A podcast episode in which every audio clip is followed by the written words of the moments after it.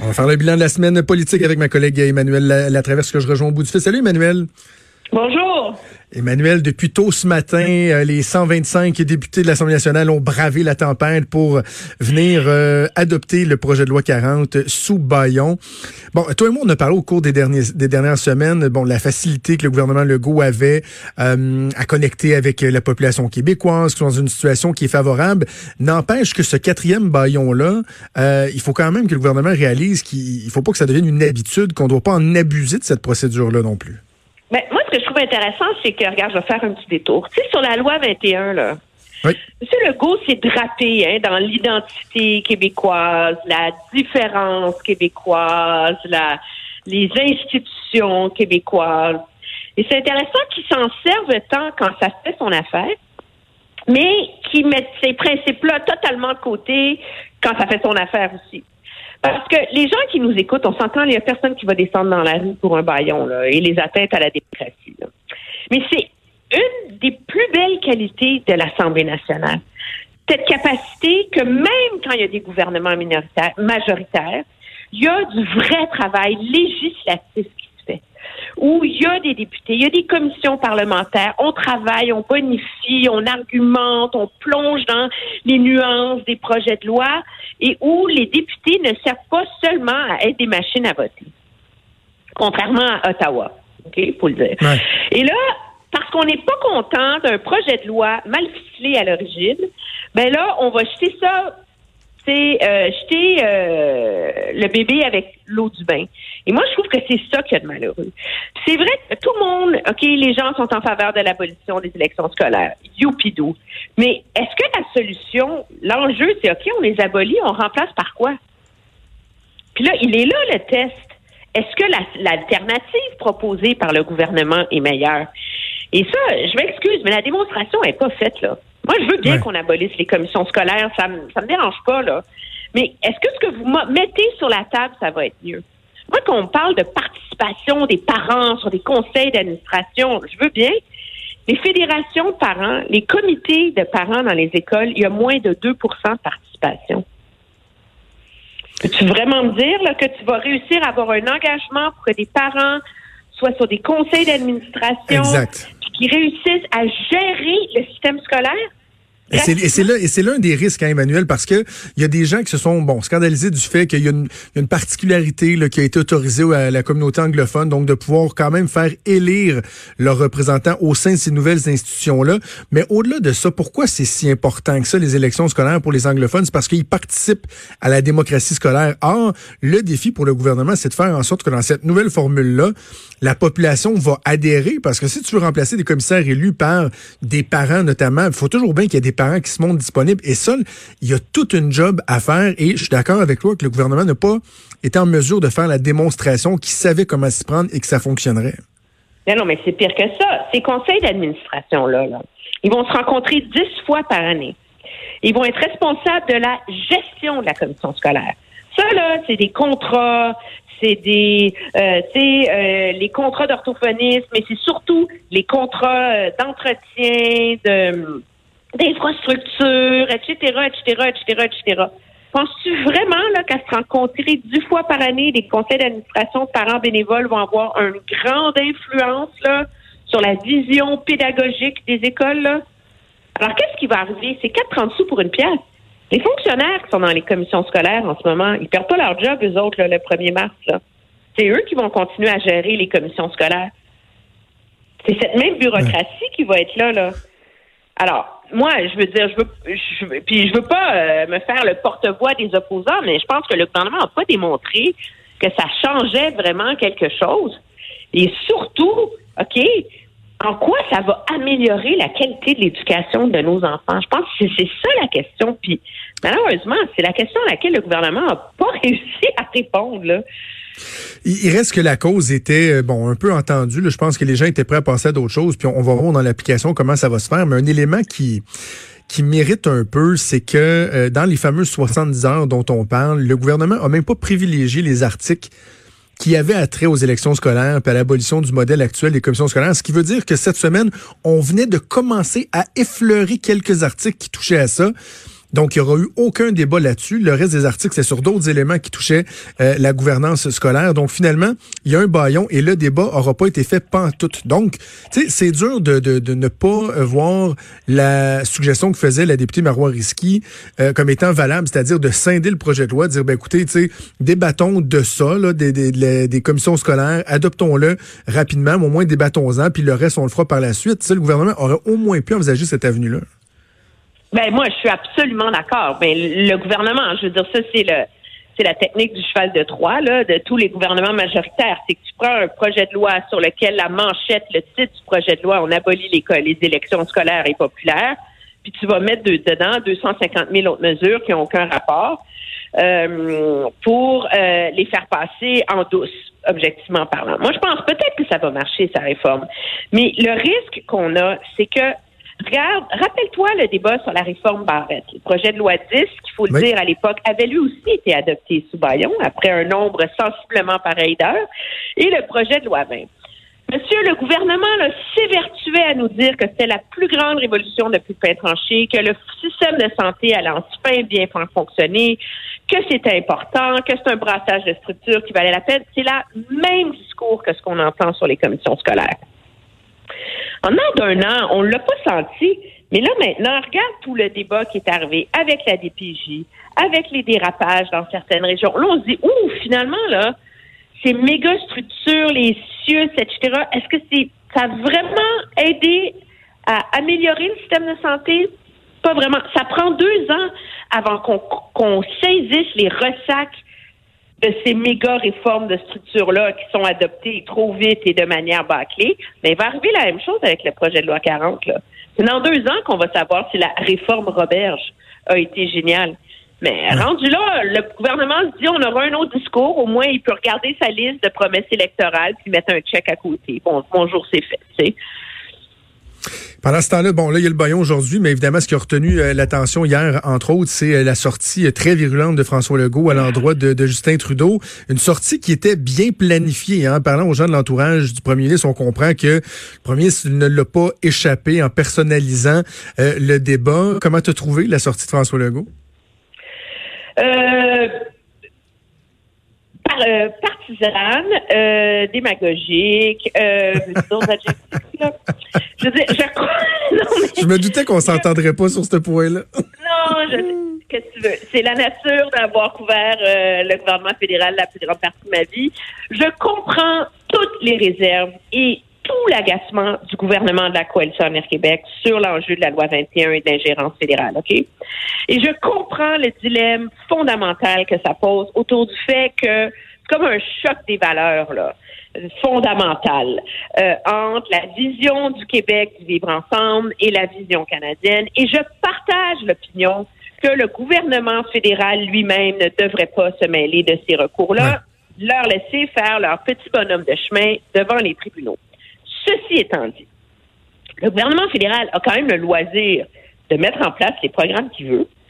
Il peut pas mettre en place un programme de contestation judiciaire parce qu'il croit aux vertus de poursuivre des gouvernements pour faire avancer des droits. Donc, le gouvernement donne l'argent pour se faire poursuivre lui-même aussi. Là, faut pas oublier ça. Là.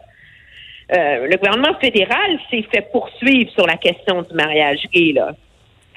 alors, le gouvernement peut pas mettre ça et dire, sauf que ça va s'appliquer à tout le Canada, sauf au Québec. Ouais, mais, mais, dans les faits, non, mais dans les faits, mais dans les faits, Emmanuel, il aurait pas dû être euh, recevoir cette subvention-là. Il y a un avis juridique qui a été produit au, gouvernement du Québec et étant une créature du gouvernement provincial, dans les faits, ils sont pas supposés de recevoir de l'argent directement du gouvernement fédéral. Ce qui, selon moi, doit expliquer en partie le retrait de, de la demande euh, qui a été euh, qui a été annoncée hier. Donc pourquoi ils n'ont pas vu ça venir? Et qu'on challenge l'administration du programme de contestation judiciaire. Mais c'est vrai que le gouvernement Trudeau a rien à voir là-dedans. Je pense que c'est une bonne idée du gouvernement pour dépolitiser les choix, de le remettre entièrement. C'est comme si l'Université d'Ottawa, ils ont mis sur pied un, une, une structure à l'intérieur de l'université qui reçoit un chèque du gouvernement à chaque année, puis ils font ce qu'ils veulent avec. Alors, demandons des comptes à l'Université d'Ottawa sur ce choix-là. Mais, Emmanuel, tu sais comme moi que dans tellement de, mais Emmanuel, tu sais comme moi que dans tellement de cas sensibles, le, politique, il y, a un signal qui est envoyé aux politiques. Il y a des, des, petites perches qui sont tendues. Ouais, il y a ça qui s'en vient là. des fois, le politique va dire, ah, tu es pas sûr qu'on est à l'aise. Voyons, ça s'est déjà vu puis ça va se voir encore. si on veut souscrire à cette thèse-là, on va remettre en cause euh, le jugement et l'éthique de la doyenne de la faculté de droit de l'Université de Colombie-Britannique, d'une des plus grandes juristes en droit du travail au Québec qui enseigne à l'Université McGill et qui a reçu l'Ordre du Québec. On va remettre en cause le jugement et l'éthique des juristes indépendants qui font ce choix-là. On veut l'avoir, ce débat-là, moi, j'ai pas de problème. Mais je pense que la personne à qui il faut demander des comptes, mais parce que c'est eux qui décident c'est ce comité-là qui décide à qui il, quelle euh, cause il. Ben je vais le mettre, ben, Emmanuel, je le remets dans, je le remets en doute volontiers.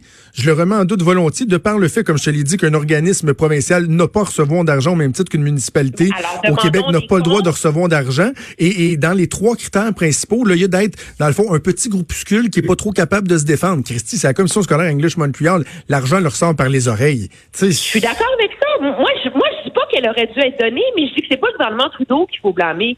La personne à appeler, c'est d'appeler à l'Université d'Ottawa et appeler le recteur, Jacques Frémont, qui est très bien connu au Québec, là, c'est l'ancien président de la Commission des droits de la personne. C'est lui le recteur de l'Université d'Ottawa et c'est lui le président de ce comité-là. Alors, la personne à qui demander des comptes sur le choix qui a été fait, c'est lui. C'est pas le gouvernement Trudeau. Alors, d'aller casser du sucre sur le dos du gouvernement Trudeau parce qu'on lui prête des intentions, je pense, je pense pas que c'est la bonne cible dans ce débat-là. Ceci étant dit, M. Trudeau est responsable de ça parce qu'il essaie de souffler le chaud et le froid Exact. Exact. Parce qu'Emmanuel, si je te suis, OK, mais, Emmanuel, mais Emmanuel, si je te suis et je dis c'est à ces gens-là qu'on doit demander des comptes, imagine un instant si le premier ministre du Canada avait dit ben euh, écoutez, j'ai un, un, certain questionnement sur la chose, je suis pas certain que dans un contexte actuel, c'est une bonne idée, vous comprendrez qu'ils sont indépendants, mais j'aimerais qu'on nous explique si ça si ça répondait à tous les critères. Imagine si le premier ministre avait dit malgré mes réserves sur la loi 21 je me demande si c'est une bonne chose. Il n'y en aurait pas eu de problème. On aurait compris que Justin Trudeau, mais là, en même temps, ça fait son affaire. Il s'en lave un peu les mains, là, tu sais. Oui, c'est ça qui me gosse. Les mains, Oui, mais il s'en lave les mains parce qu'il a volontairement mis sur pied ce programme-là pour s'en laver les mains depuis le début. Alors, moi, je pense que M. Trudeau est coincé. Et ce qui est surprenant, c'est que les libéraux ne l'aient pas vu venir parce qu'on en a parlé en campagne électorale, mais ça intéressait personne. On en a parlé quand le projet de loi a été adopté, ça intéressait personne. Mais il allait en avoir une contestation judiciaire et elle allait être financée par ce programme-là. Les libéraux le savaient, tout le monde le savait à Ottawa, le bloc inclus. Alors, étant dit, euh, moi, je veux pas défendre M. Trudeau. Euh, je veux pas défendre son absence de leadership sur cette question-là. Je pense qu'il serait mieux de s'assumer et d'expliquer aux Québécois qu'est-ce que son pour l'instant veut dire. Je veux dire, il y, a, plein de reproches à faire à M. Trudeau dans ce dossier-là. Là. Moi, je pense qu'il aurait été beaucoup plus clair s'il avait clairement expliqué aux gens ce que ça veut dire on n'interviendra pas pour l'instant. Ça, au moins, il aurait permis de clarifier le débat en entretenant le doute d'essayer de faire plaisir aux opposants à la loi 21 tout en calmant les inquiétudes des gens qui appuient la loi 21. Et pendant ce temps-là, il se retrouve maintenant avec un discours obtus où il fait les frais et il est montré du doigt pour cette situation-là. Mais moi, je pense que l'erreur, le choix revient à l'Université d'Ottawa et c'est au recteur de l'Université d'Ottawa qu'il faut demander des comptes sur pourquoi on a accepté de donner une subvention à une commission scolaire que 350 millions de subventions par année. Ouais, c'est ça. On aura compris qu'il n'y a pas d'amour perdu encore une fois entre euh, Justin Trudeau et François Legault. Non, non, parlant... non, non, non, non, parlant du premier ministre Trudeau, il s'est envolé euh, hier soir euh, vers l'Afrique, va tenter d'obtenir encore une fois un siège sur le Conseil de sécurité de l'ONU. Je veux que tu prennes quelques instants pour expliquer aux gens pourquoi le Canada tient à, à, ce poste-là et, et, quels sont les facteurs qui peuvent favoriser ou défavoriser le pays dans sa démarche. Le Canada tient à ce poste-là? Pour la même raison que plein d'autres pays. Vous savez, il y a 15 sièges au Conseil de sécurité des Nations Unies. Il y en a 5 qui sont permanents, donc euh, États-Unis, Chine, Russie, France et Grande-Bretagne. Et les 10 autres sont euh, des postes où qui sont élus pour deux ans. Le Canada, euh, dans le passé, c'est une façon d'avoir un rôle très important dans comment on forge les politiques internationales, euh, avoir voix au chapitre des grandes questions géopolitiques. Et donc, M. Trudeau, après son élection, a dit, mais il n'a pas fait campagne là-dessus, mais après son élection en 2016, a dit, on va à nouveau essayer de se faire élire au Conseil de sécurité. C'est une façon de, de marquer que lui allait réussir là où M. Harper a échoué, etc. Le problème, c'est qu'il a voulu se mettre dans l'élection pour 2020. Ça, c'est quatre ans pour se faire élire. Et il y avait déjà des candidats euh, à ce siège-là. Parce que on parle d'un siège qui va à Europe de l'Ouest et autres pays. OK? Donc, c'est par blocs régionaux. Le problème, c'est que la Norvège et l'Irlande étaient déjà en campagne depuis dix ans. Alors là, le Canada est rentré dans la course en brusquant ces pays-là, genre, ah, ah, je vais venir vous faire concurrence, et est rentré en retard dans la course. On s'entend? Donc, c'est une façon, là, tu sais, dans le jeu de l'image de M. Trudeau, le Canada est de retour. C'est supposé Canada's back, my friend. Canada's back. Mais c'est pas si simple que ça, là, parce que si le Canada aurait pu faire campagne pour un siège en 2022, aurait pu faire campagne pour un siège en 2024, ou là, tu peux négocier avec d'autres pays. Ben, regarde, tu te présentes pas cette fois-ci, moi, je vais me présenter, je vais t'appuyer la prochaine fois. Là, il s'en va concurrencer des alliés. Et objectivement, sur la scène internationale, le Canada n'a pas été à la hauteur des attentes. Là on va revenir avec les missions de paix. On en a fait une dans un rôle minime pendant un an au Mali. C'est pas un engagement de masse en faveur euh, des missions de paix. Alors, qu'est-ce qui reste au gouvernement à faire? C'est d'aller faire campagne en ce moment pour essayer d'aller rafler des votes dans le bloc des 54 pays de l'Afrique qui, eux, peuvent donner un gros vote là, euh, pour faire passer le Canada euh, et lui permettre de gagner cette victoire-là. L'Afrique reçoit 40% de l'aide internationale canadienne. Mais en même temps, le gouvernement Trudeau, c'est pas beaucoup près. On a-tu beaucoup parlé d'Afrique, toi, tu trouves? Non, non, non, non, pas tant, non. Ben non, pourquoi? Parce que Donald Trump est arrivé, ça a tout monopolisé, puis le gouvernement s'est pas particulièrement préoccupé. Alors là, on est doublement en retard, là. Alors, M. Trudeau, pour essayer de rattraper le temps perdu, c'est une grande mission au sommet des pays africains. Il s'en va donc euh, au Sénégal, en Éthiopie, grande campagne de charme pour essayer de faire euh, basculer les chances du Canada de finalement rafler ce siège au Conseil de sécurité des Nations Unies, un vote qui doit avoir lieu en juin.